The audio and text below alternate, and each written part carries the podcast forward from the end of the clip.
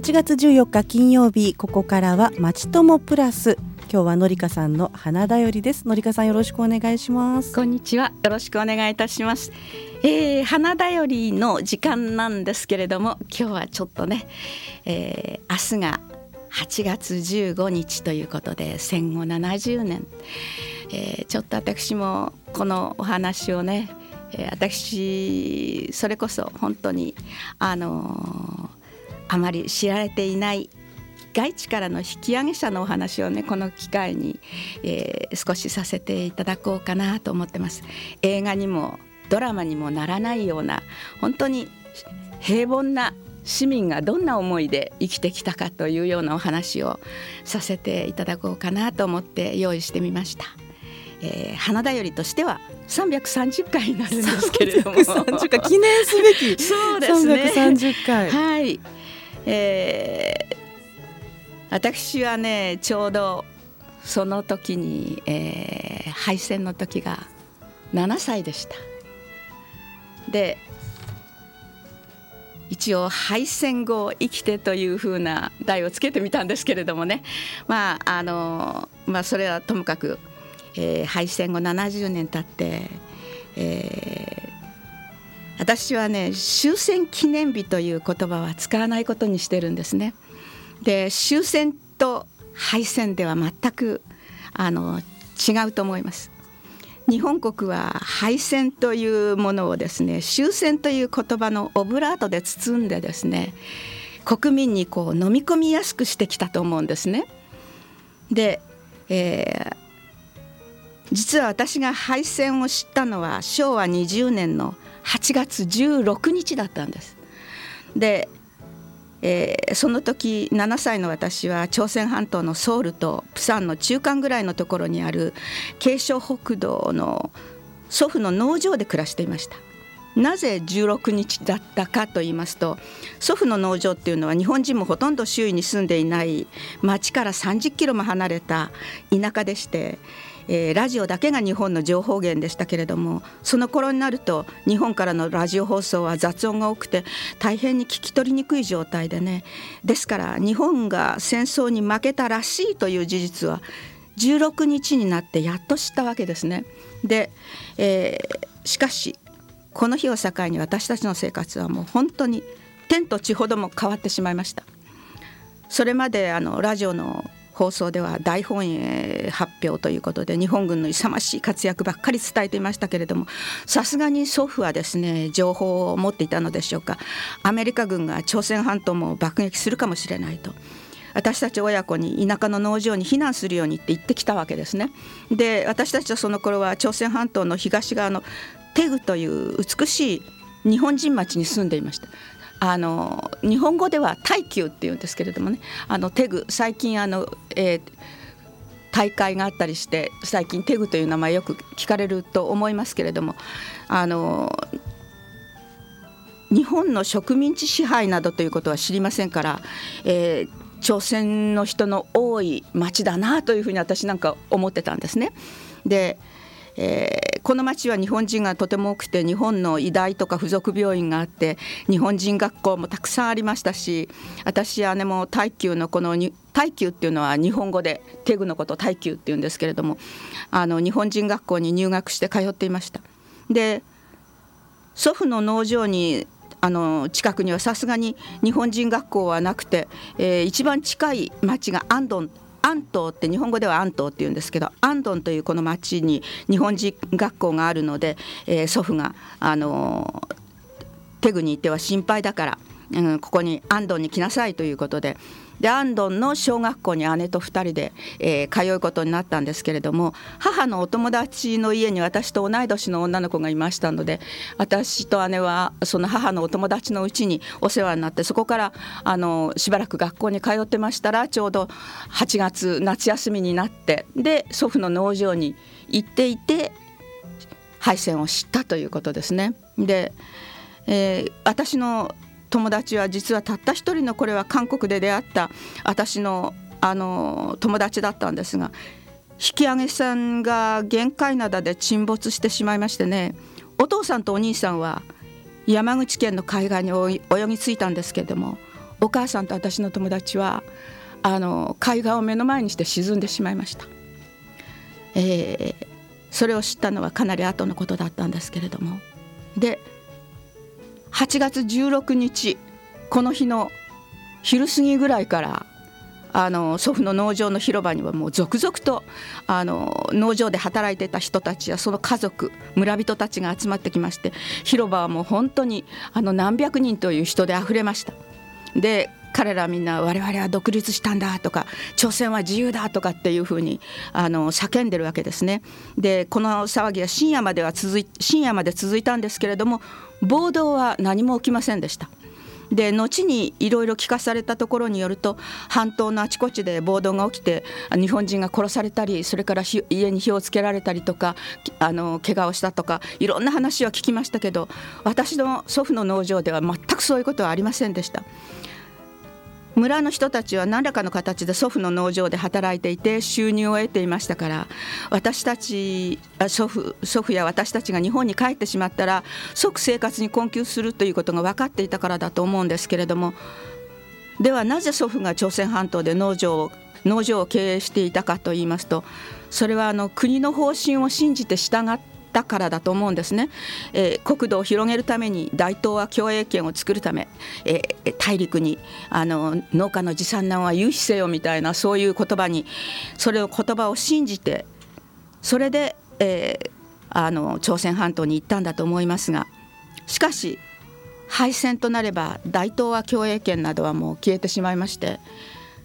そこはまさにもう他国ですよね日本に帰国しないわけにはいきません。日本に帰国しようとして準備を始めていたらそこに台風が来たんですねものすごい大きな台風で、えー、家の5階ぐらいまではもう水が浸かって下にあの地面に降りることもできないくらいのあの氾濫を川が氾濫してしまいましてでそれが水が引くまでに9月の末ぐらいまでかかったでしょうかね。で何もかも捨てて日本人はあの持ち帰れるものは500円1人500円と身の回りのものだけということだったんですね。で何もかも捨てて私たち母と子供3人それから母の両親である祖父母ですね。で、えー、ハンガンというのがあの朝鮮半島で一番大きい川ですがこの次に広い川がその氾濫したラクトン川という川なんですがこの川を渡って渡らないと、えー、アンドンの町に行けないわけです。で船で渡ります。で祖父の家にはあの日本から来る遊びに来るお客さんたちのために犬がいつも56匹いたんですけれどもあのその犬の中に、えー、ドイツポインターでものすごい足の速い電光石火のように速いのでデンという名前を付けた犬がいてこれは私が生まれた時からずっと私の遊び相手の犬だったんですが泳ぎもとても上手なんですね。でえー、私たちが船に乗ったら私の後を追いかけてきてずっと川をもう何百メートルも広い川なんですがそれでまだ台風の後ですから水量も増していて川の途中まで来たら濁流に飲まれて消えてしまいました。ではるか彼方から急に空中に立ち上がってキャーンと一声泣いて消えていきました。今なら2時間ぐらいで着くプサン港にそれから2ヶ月かかりました。その間強盗にも会いましたし地べたに寝たこともありますね。でプサン港では大勢の人たちがみんな引き上げ船が来るのを待っていました。で待ちわびて待ちわびてやっと私たちを乗せてくれる引き上げ船が来た時にはもう11月に入っていましたね。で乗船する前に荷物検査がありまして初めて大男のアメリカ兵を見ました。私の小さなリュックにこうケムクジャラの手を突っ込んで祖父が東京の銀座で買ってきてくれたビーズの袋を引っ張り出してニヤッと笑って自分のポケットに入れてしまいました。私は何も言えませんでしたけどね。で乗った引き上げ船は貨物船ですから私たちは船底に押し込められて限界灘まで来ると限界灘はね荒れるんですよ。そして船が揺れるたびに丸窓からねあの海水がドンドンと入ってくるんですね。どんどんどんどん海水が増えてきて私はこのままでは死んじゃうと思って一人で逃げましたね。親も兄弟も捨てて一人で逃げました。で貨物船ですから鉄橋しかありません。途中まで登ったらもう登ることも降りることもできないで泣いていましたら上から大きな手が私の襟首を掴んであげてくれました。助かったと思って甲板に出ましたら船が傾いた時にザーッと流されてデッキのところまで流されました。デッキにしがみついていますと傾くたびに深い海が見えるんですね。波頭が見えるんですね。この時の波酔いっていうんでしょうかね。これは成人する頃まで続きまして私は海が怖くて怖くてね。あの海に行くことができませんでしたね。しばらくすると甲板で誰かが「日本が見えたぞ!」っていう声がしました。続々と人が甲板に上がってきました。私は大人の人の足元でうずくまっていましたらまた誰かが私を抱き上げて「ほら見えるか。あれが日本だよ」教えてくれました。周りの人はみんな泣いていました。大勢の人の助けによって今私はここにいます。ではここで一曲聴きましょうか。映画の「ひまわり」のテーマなんですがこれもねあの戦争に行って帰国しない夫を探して訪ねていきましたら夫は記憶がなくなっていて若い女性と子供に囲まれて幸せそうに暮らしてるんですね。それを見てあのソフィア・ローレン黙ってその幸せそうな親子を見てひまわり畑の中を黙って帰ってくるという本当にあの涙なしでは見られない映画なんですけれどもこの映画を見た後私はひまわりはねただ明るい花というイメージではなくなったんですね。では聞いてください。ひまわり。外から重い扉が開きました。真っ青な空。ここはどこだろうと思っていると男の人の声で聞こえます。広島広島。私たちは外に出されました。そしてみんな息を飲みました。どこまでも続く瓦礫の山。これが日本なのか命がけで帰ってきたこれが日本なのか。その後私は長い旅をして父のふるさとまで帰っ長野が父のふるさとなんですが帰ったんですけれども全く記憶がないんですね。どういうふうにして帰ったのか。全ての記憶はこの広島で止まってしまいました。ただ時々夢に電が現れて「はあ助けに行かなきゃ」と思うと自分の泣き声で目が覚めるんですね。あれから70年経っても私はまだ犬を飼うことができないでいます。私はその後山梨の祖父母に預けられて山梨での生活が始まりました。30歳の母ええー、お手伝いさんが56人もいるような生活で何にもできない母に仕事もないお金もない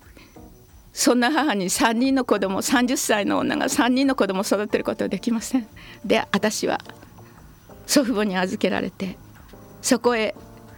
大学の2年生で学徒動員になった叔父が母の弟ですね。叔父が広島から帰ってきました。この叔父は広島で何をしていたのか亡くなる10年ぐらい前まで一言も話しませんでした。そしてその翌年夏に祖父が自ら死にました。担任の先生がすぐに家に帰りなさいっておっしゃったんで私は田んぼの中は歩いても歩いても家に着かないもどかしい。稲の青さだけが目に残っています。全てを失った祖父の苦しみや悲しみは分かりませんけれども犬を飼う気持ちになれない私と祖父の人生の喪失感は比べようもありません。でも生きていてほしかったと思っています。それは私が戦後50年正確には49年なんですが一人でソウルからプサンまで日本語のできる運転手を雇って旅に出ました。そして本当にただ脇を通るだけでもよかったんです。祖父の農場をこの目でもう一度見てみたい。そう思って祖父の農場に行こうと思ってそしたら運転手が「ちょっとソウルの街観光してみましょう」あそこの、えー、ケーブルに乗ってソウルタワーに行きましょうと誘ってくれました。で5分ごとぐらいにケーブルが来るんですね。そのケーブルの中に、えー、先生と引率された子どもたちが10人ぐらい乗ってきました。私と運転手のほかに、えー、それだけでしたけれども運転手が言いました。この女の人は日本から来てアンドンというところに明日行くんだけれども君たちはどこから来たの？アンドンから来ました。そうしましたら引率していた先生がこの女の人はアンドンの堀内農場というところのお孫さんなんだけど知ってますか？その先生がなんと私の父は堀内農場で働いていました。全身の毛穴がこうひうわっと体中寒くなるような感じでしたね。祖父が私を導いたとしか思えなかったですね。その夜に運転手から電話があってあと部屋に電話があって明日初めてアンドンに公民館ができます。そこに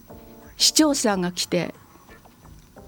堀内農場で働いてた人人たちもみんな大勢来ますから山田さんも行きませんかって言ってくださいました。で私が行きましたら市長さんが言いました。堀内農場のおかげでこの安藤の地の農業は他の地域の農業より5年進んでいます。私はこの言葉を本当に祖父に伝えたかったですね。祖父の命は無駄ではなかった。祖父のやってきた半生は無駄ではなかったっていうふうに思って本当に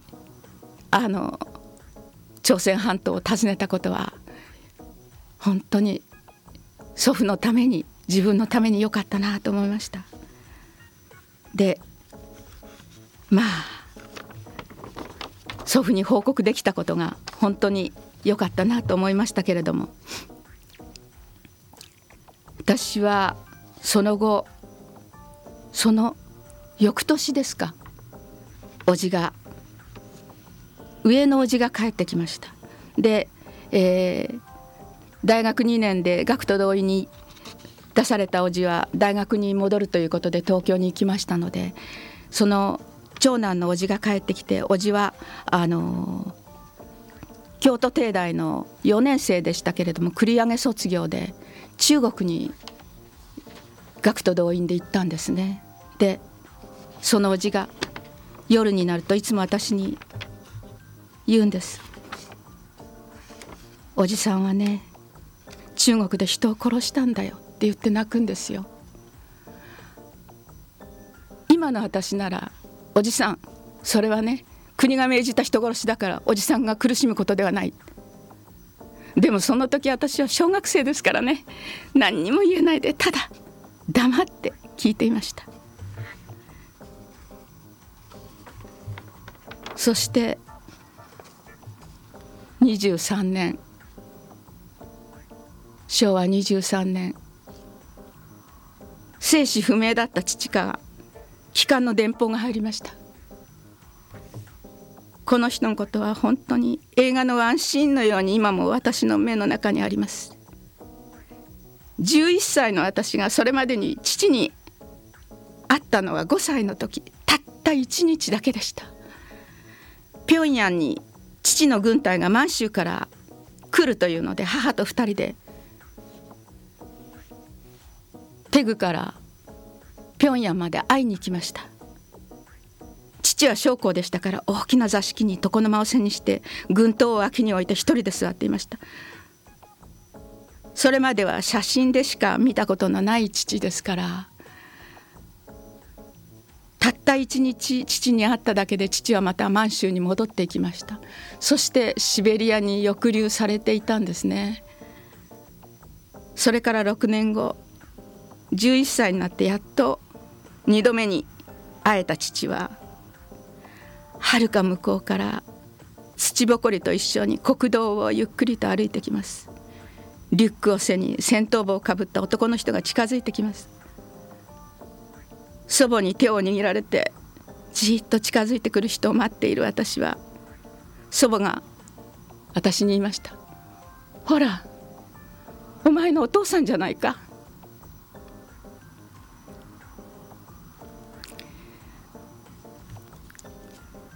父は辛いシベリアの捕虜の生活生活についてはほとんど話しませんでした。